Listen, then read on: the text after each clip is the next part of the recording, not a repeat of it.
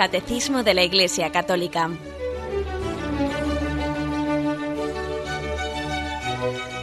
Un programa dirigido por Monseñor José Ignacio Munilla, Obispo de San Sebastián.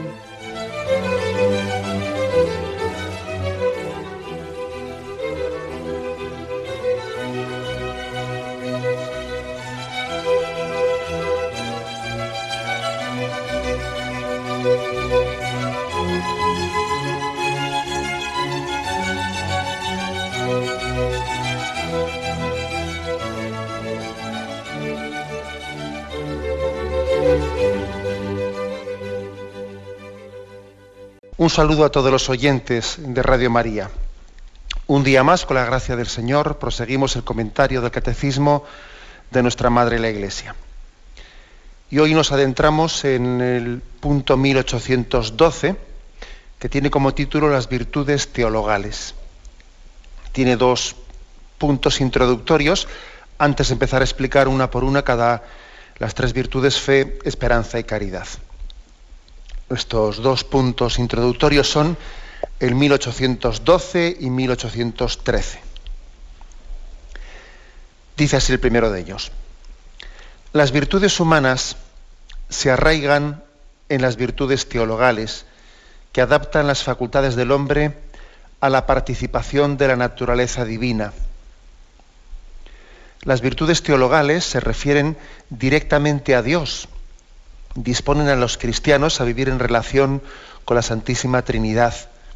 Tienen como origen, motivo y objeto a Dios uno y trino. Bueno, pues eh, lo primero es decir que sobre las virtudes teologales, eh, lógicamente se habla aquí en este momento, dentro de este contexto de la explicación de cómo, cuál es la estructura de la vida moral en esta parte del catecismo, pero vais a ver que allá por los puntos 2086 y siguientes se volverá a hablar en el contexto del examen del primer mandamiento. Amarás a Dios sobre toda la cosa, sobre todas las cosas. Mm, bajo una perspectiva de examinar nuestra conciencia de qué pecados podemos cometer, cometer contra la fe, esperanza y caridad, allí será tratado este mismo, será tratado el tema de las virtudes teologales bajo otra perspectiva del examen de conciencia en el primer mandamiento.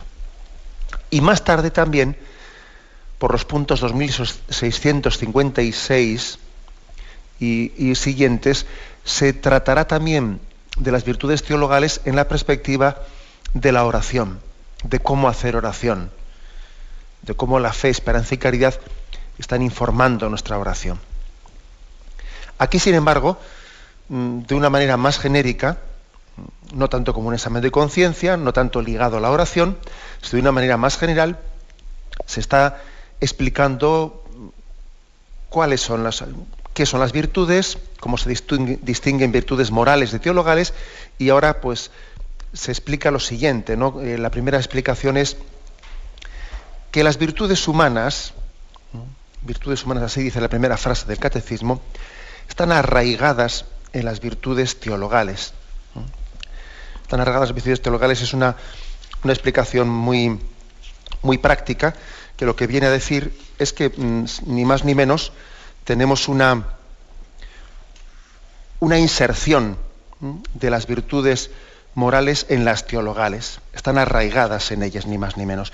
Se hace una, una referencia a un texto, al texto Segunda Pedro, que lo vamos a leer ahora mismo.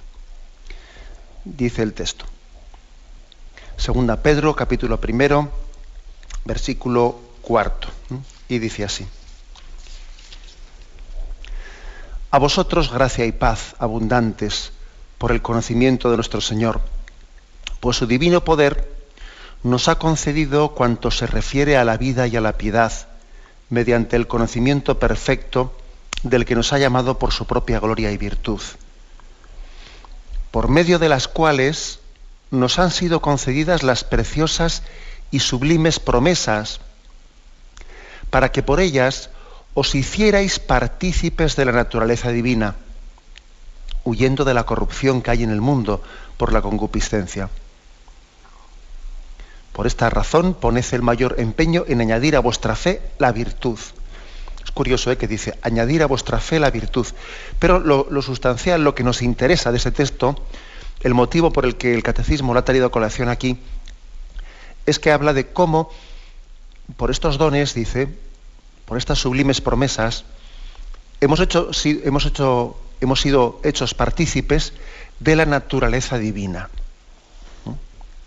Por lo tanto, la primera afirmación aquí clave es que las virtudes teologales están adaptando las facultades del hombre para poder participar de la naturaleza divina. ¿Cómo explicamos esto? Vamos a ver, eh, lo explicamos recordando cómo las, eh, las facultades del hombre, el hombre tiene tres facultades psicológicas, me refiero, que son el conocer, el desear y el amar.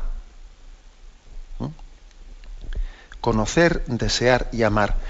Cada una de esas tres facultades eh, está, está firmemente arraigada en ella las virtudes teologales.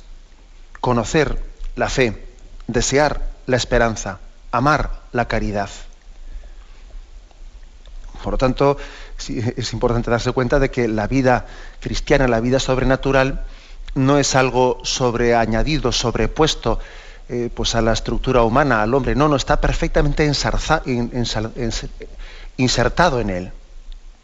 No es algo justapuesto, como que no tiene que ver con, el ser humano, con sus finalidades, con sus deseos. No, está firmemente insertado, está fundido.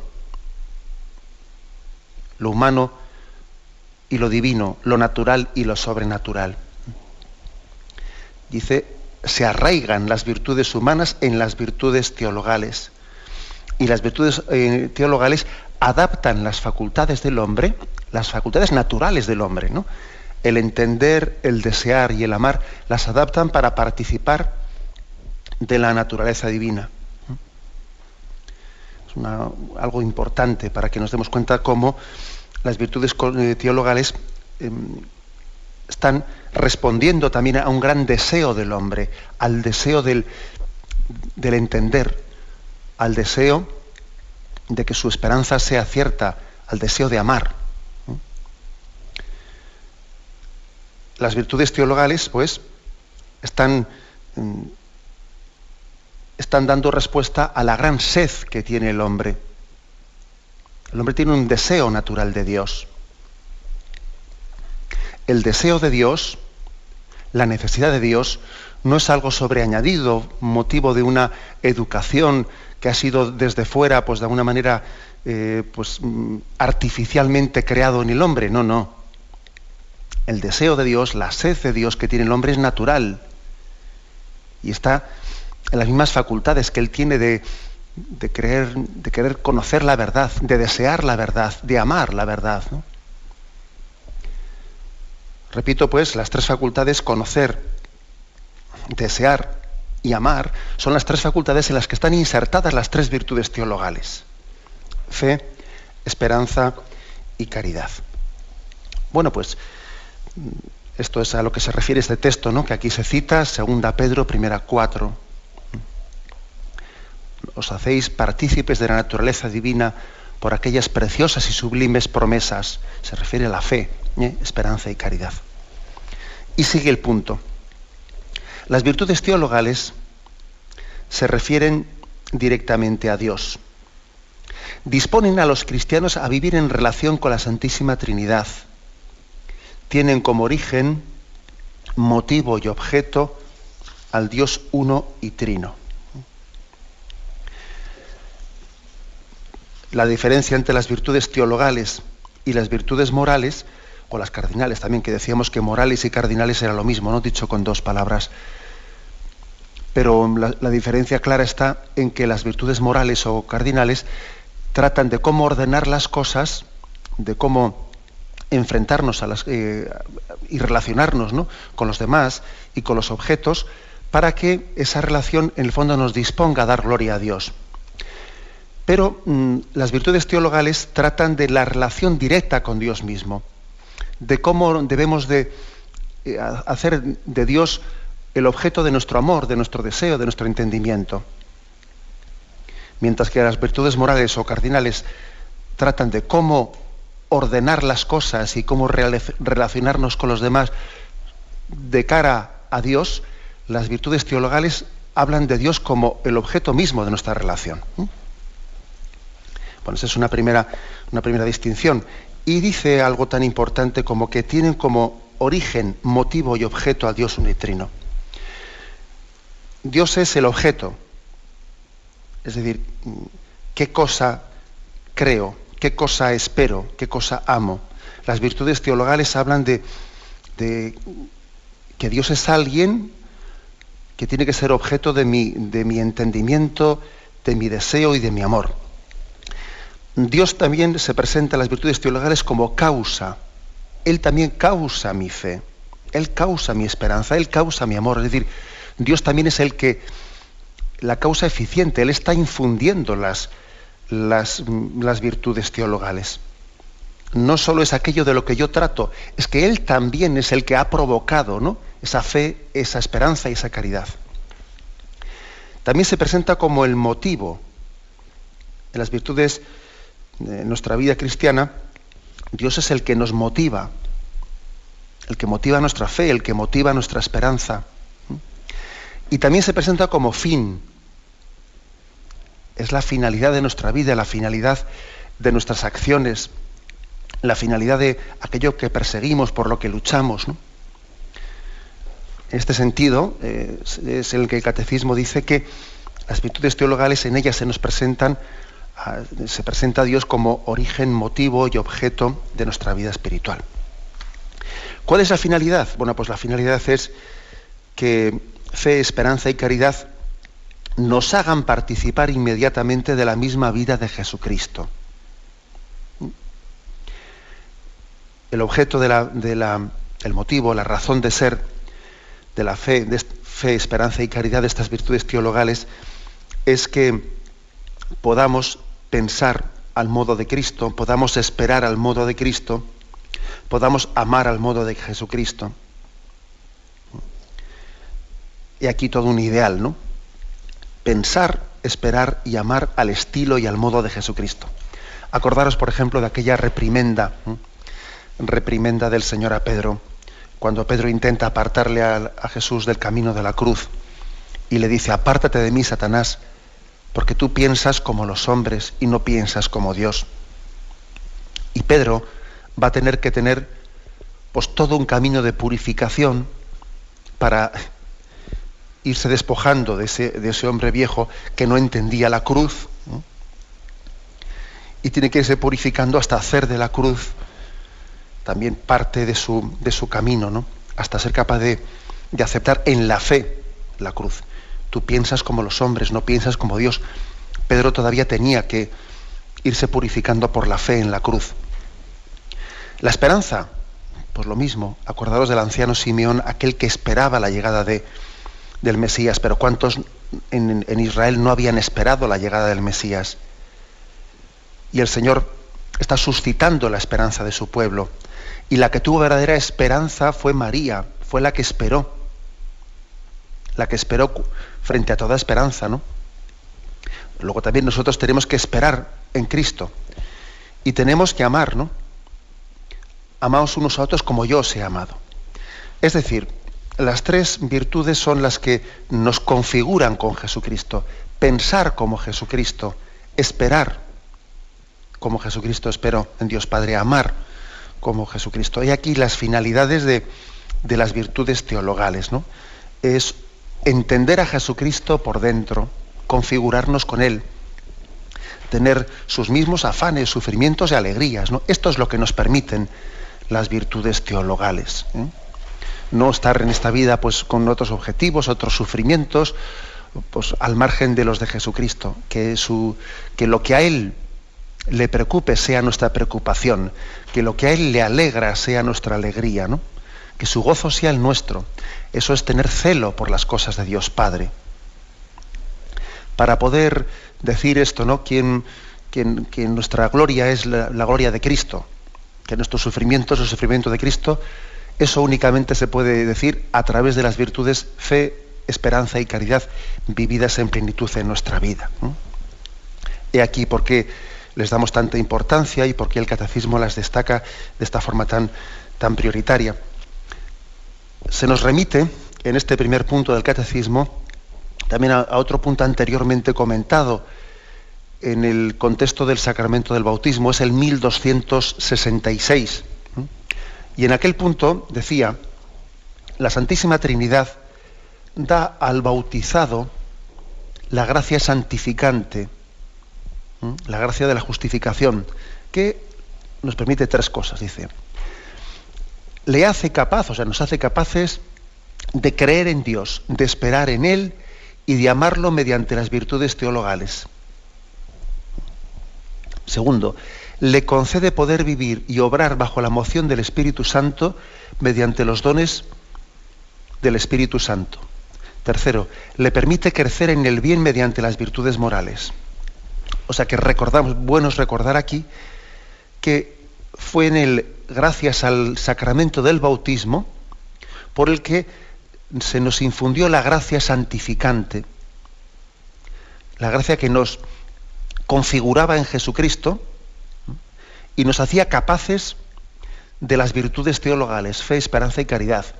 Y al mismo tiempo también nos concedía los dones del Espíritu Santo, de los cuales ya hablaremos posteriormente. Y también nos permite crecer en las virtudes morales, de las cuales hemos hablado en programas anteriores, ¿no?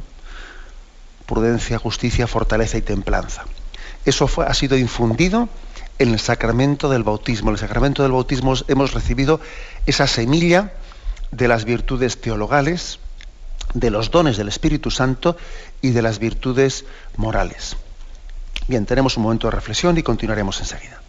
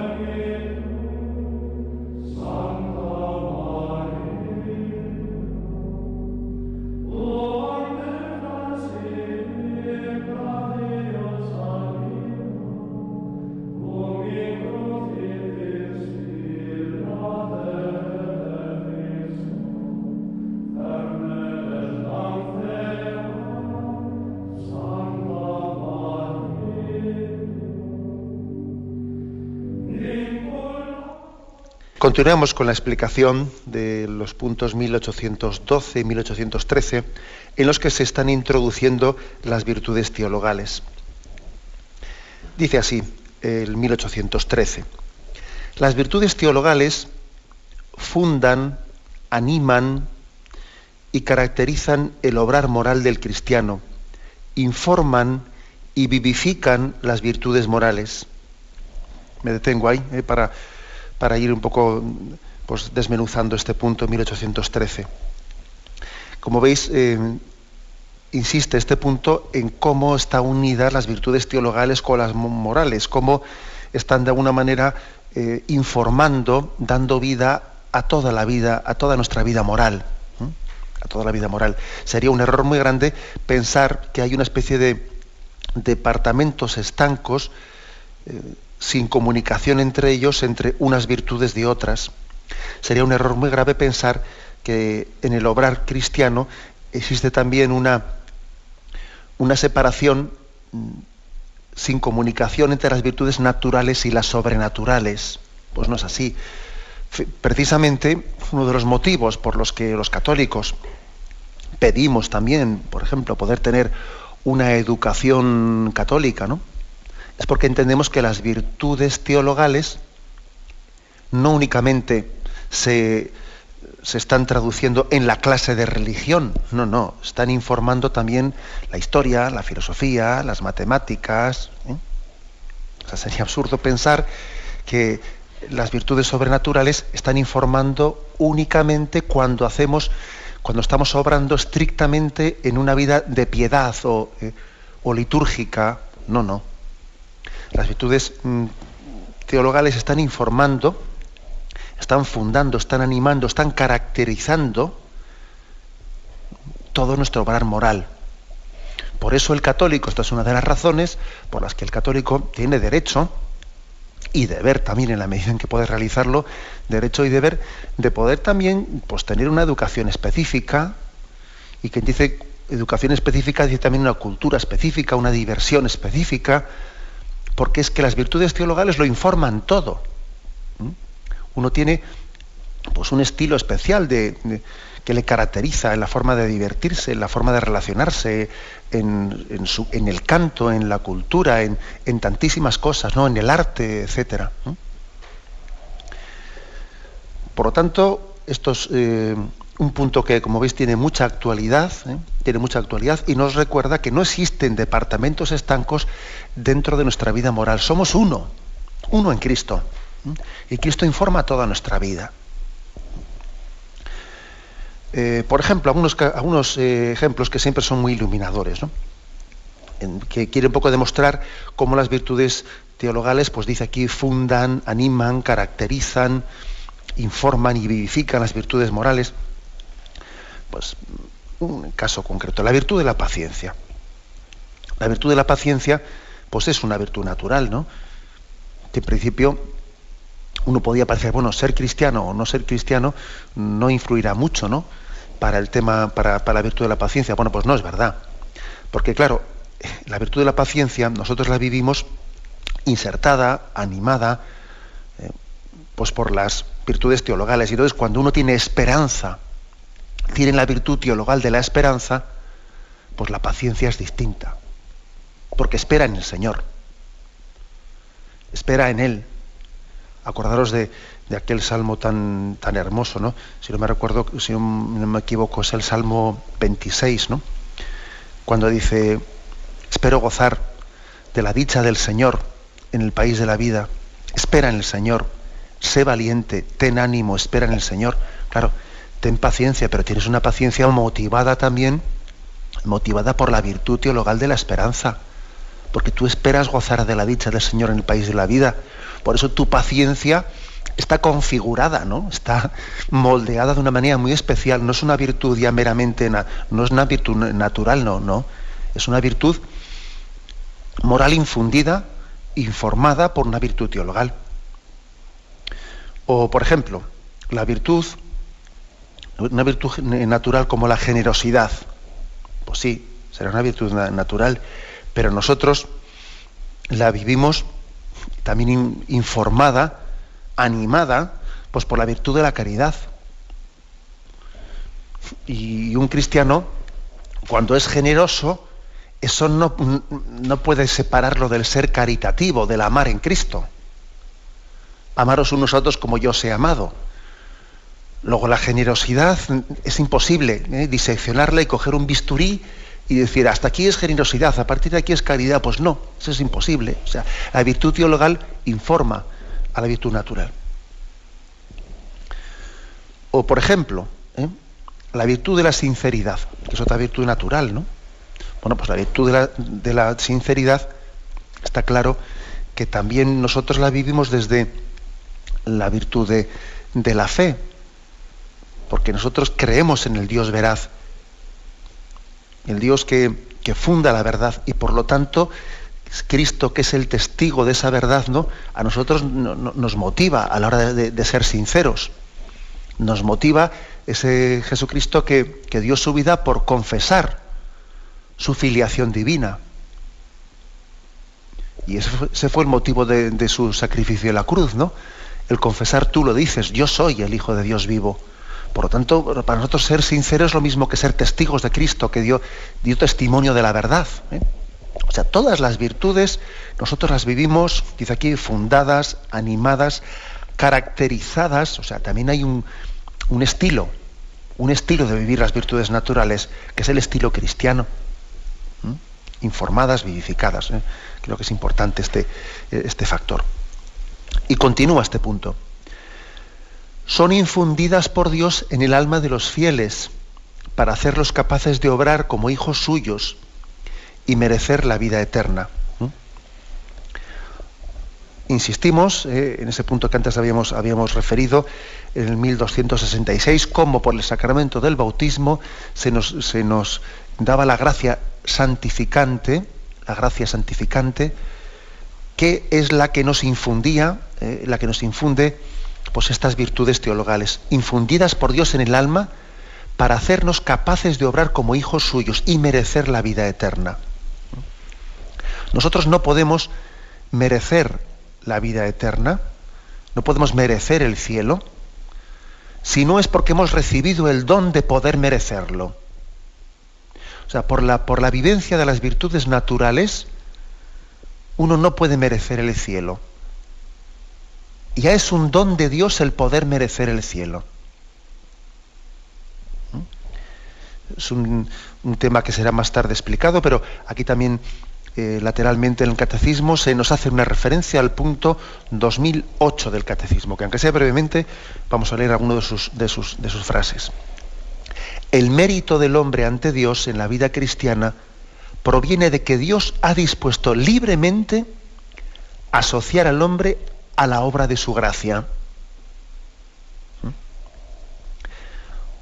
Dice, eh, la acción paternal de Dios es lo primero en cuanto que Él impulsa y el libre obrar del hombre es lo segundo en cuanto que éste colabora. De suerte que los méritos de las obras buenas deben atribuirse a la gracia de Dios en primer lugar y al fiel seguidamente.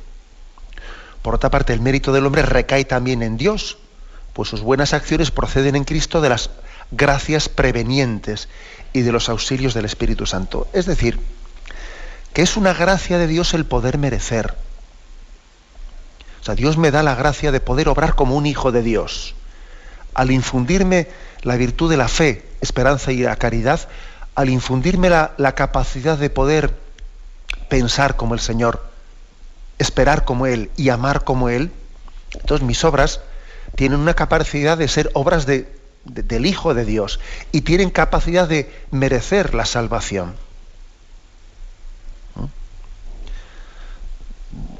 Acordaros de cómo en la secuencia de Pentecostés le pedimos como un don, una misericordia al Espíritu Santo, da al esfuerzo su mérito. Pero se lo estamos pidiendo como una gracia. Da al esfuerzo su mérito. O sea, el mérito nosotros tenemos una concepción un tanto, permitidme, voluntarista, en la que nos podemos pensar que el mérito es págame lo que me debes. No, págame lo que me debes, no. Porque es que merecer la salvación es una gracia de Dios. Yo le pido a Dios la caridad, ¿eh? le pido la misericordia de que mis obras tengan mérito de que no sea un mero esfuerzo humano que comienza y termina en mí mismo. Porque, ojo, puede haber mucho esfuerzo humano en el que uno se rompe los cuernos y comienza en ti la obra y termina en ti la obra.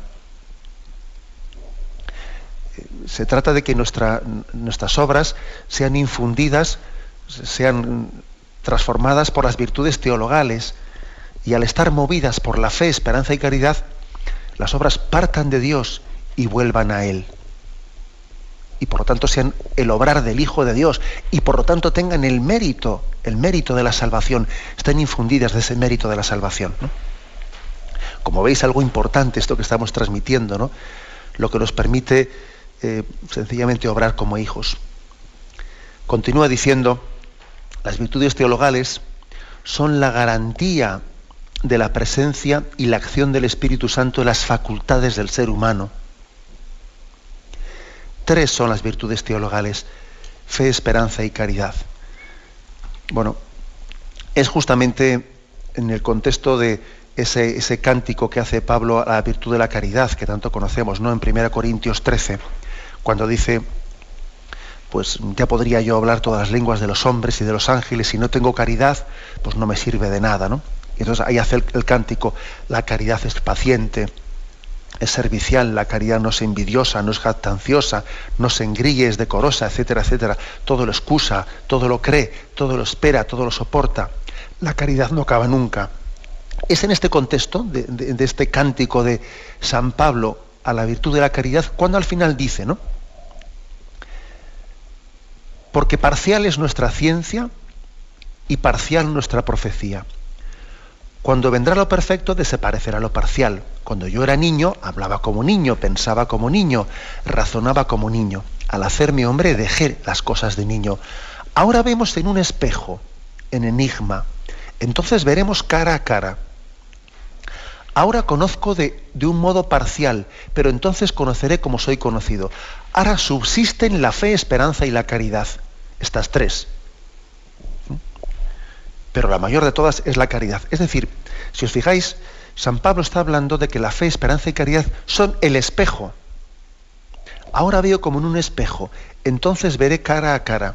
Pero ojo, es importantísimo que tengamos un espejo en el que podamos ver a Dios. Porque es verdad, aunque es verdad que es un espejo, en el espejo se, se refleja un rostro. Y gracias a la fe, esperanza y caridad, Dios para nosotros no es un desconocido, sino que cuando nos encontremos con Él, nos estaremos encontrando con alguien que, con quien nos hemos relacionado, en quien hemos creído, en quien hemos, a, quien hemos amado en esta vida.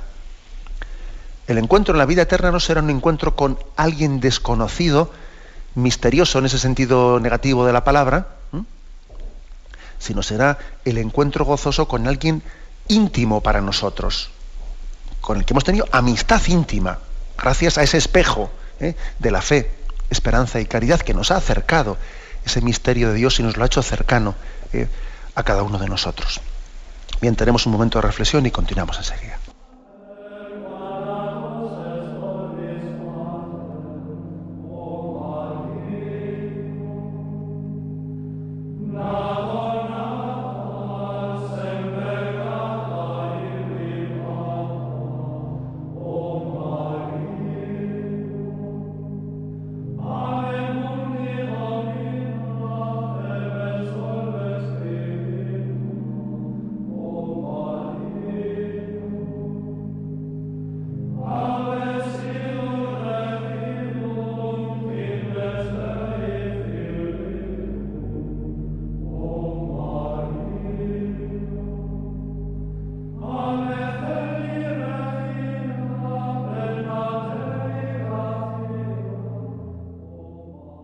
Estamos completando el comentario de dos puntos, 1812 y 1813, que introduce las virtudes teologales. Dejaremos para partir de mañana ya la explicación eh, pues de cada una de esas tres de una manera específica, la fe, la esperanza y la caridad.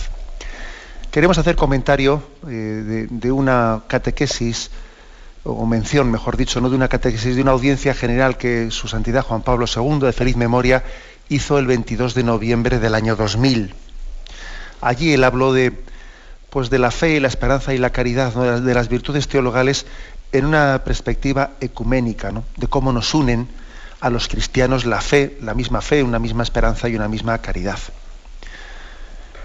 Decía él en aquella catequesis que las tres virtudes teologales animan a los discípulos de Jesucristo, les impulsan a la unidad, según esa indicación ¿no? de esas palabras de San Pablo en Efesios 4 que dice un solo cuerpo, una sola esperanza, un solo Señor, una sola fe, un solo Dios y Padre, nos unen.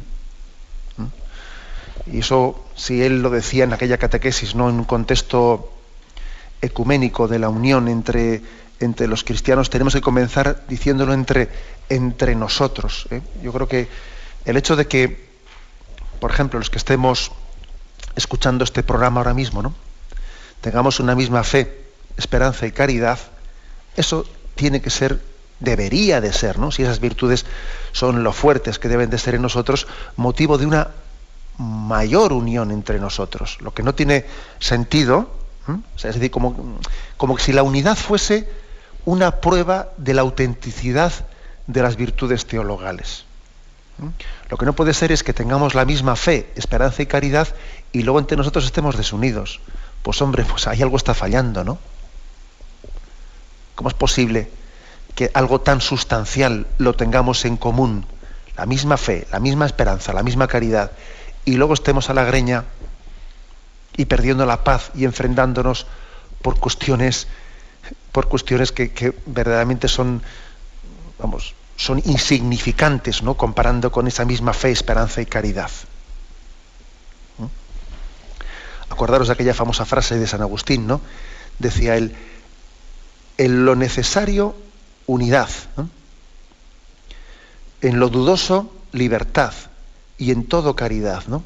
Pero claro, la clave está comenzando afirmando que en lo esencial tiene que haber unidad. En la fe, en la esperanza y la caridad tiene que haber unidad. Es un misterio que, que muchas veces entre nosotros, pues precisamente por la debilidad de nuestra fe, esperanza y caridad, pues a veces lo que hacemos es relativizar, ¿no? Relativizar lo dogmático y luego resulta que dogmatizamos lo relativo. ¿Mm? En la medida en que no ponemos alma, corazón y vida en lo sustancial, ¿no? en la fe, esperanza y caridad, pues resulta que luego, en vez de estar todos unidos ¿no? en eso esencial, lo que hacemos es pues, pelearnos por cuestiones que no son esenciales, por ideologías, por políticas, por políticas, pues por, muchas opciones, ¿no? que al fin y al cabo son, son circunstanciales, no son esenciales, ¿no? Todas esas cosas nos dividen porque no hemos puesto alma, corazón y vida en lo principal. Ojo con esto, ¿eh? que esa frase que he dicho yo de que cuando relativizamos lo dogmático, acabamos dogmatizando lo relativo, eso yo creo que lo estamos viendo día a día también en nuestra sociedad, en, nuestra sociedad, en nuestra cultura, en nuestra cultura occidental, en España mismo. Pues qué es lo que estamos viendo, que eh, lo que es esencial, pues la ley de Dios, la ley natural, la dignidad del hombre, ¿no? Eso lo relativizamos. Lo que es esencial lo relativizamos. Entonces, ¿qué ocurre? Pues que acabamos haciendo dogmas de cuestiones que son, bueno, pues totalmente relativas de políticas, de cosas, de sensibilidades, de que yo soy de tal, tú eres de cual, de, digamos, de, cuestiones que son totalmente relativas, ¿no? De que si lenguas, de que si culturas, de que si razas, de que si cuestiones que son totalmente relativas y que en ellas no se juega para nada el reino de Dios. Hemos relativizado, ¿no? Lo que era dogmático, en lo que teníamos que estar todos a una, y entonces nos luchamos, nos peleamos y, nos dividimos entre nosotros por, cuestiones que, no van a ningún lado. ¿no? Acordaros ahí como cuando el hombre da la espalda a Dios es el pecado de, es el episodio de la Torre de Babel, ¿no?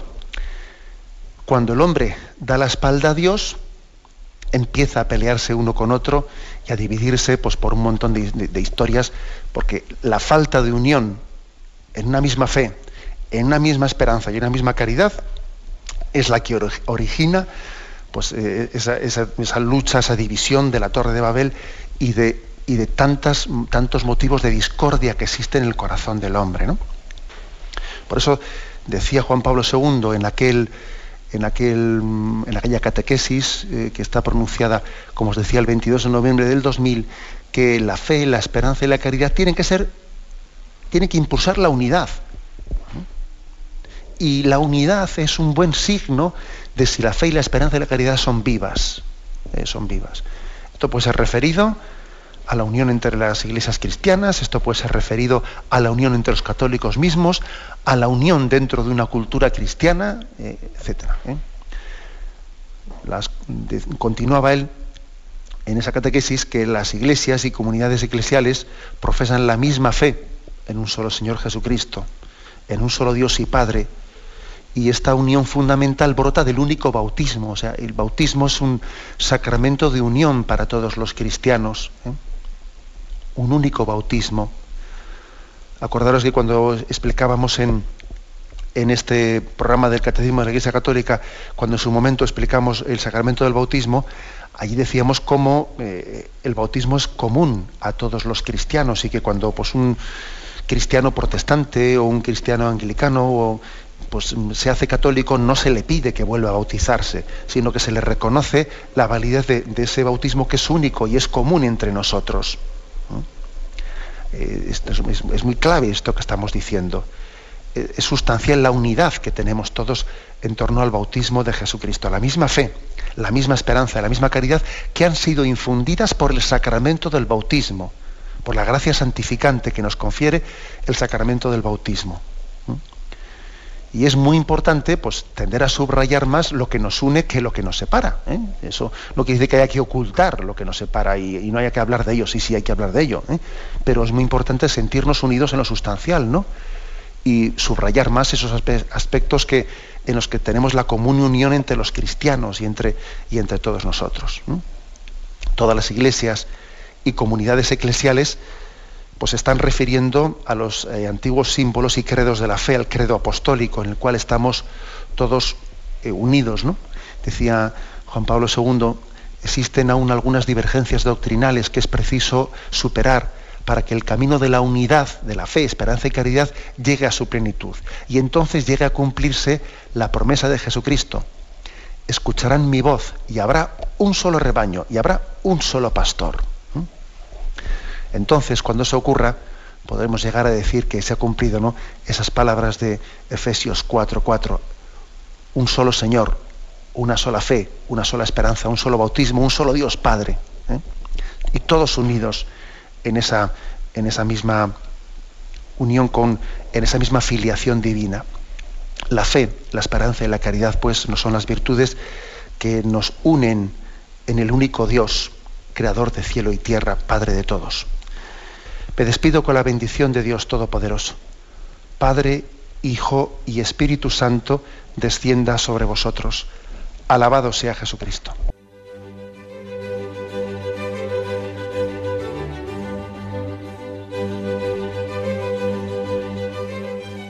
Finaliza el Catecismo de la Iglesia Católica, un programa dirigido por Monseñor José Ignacio Munilla, obispo de San Sebastián.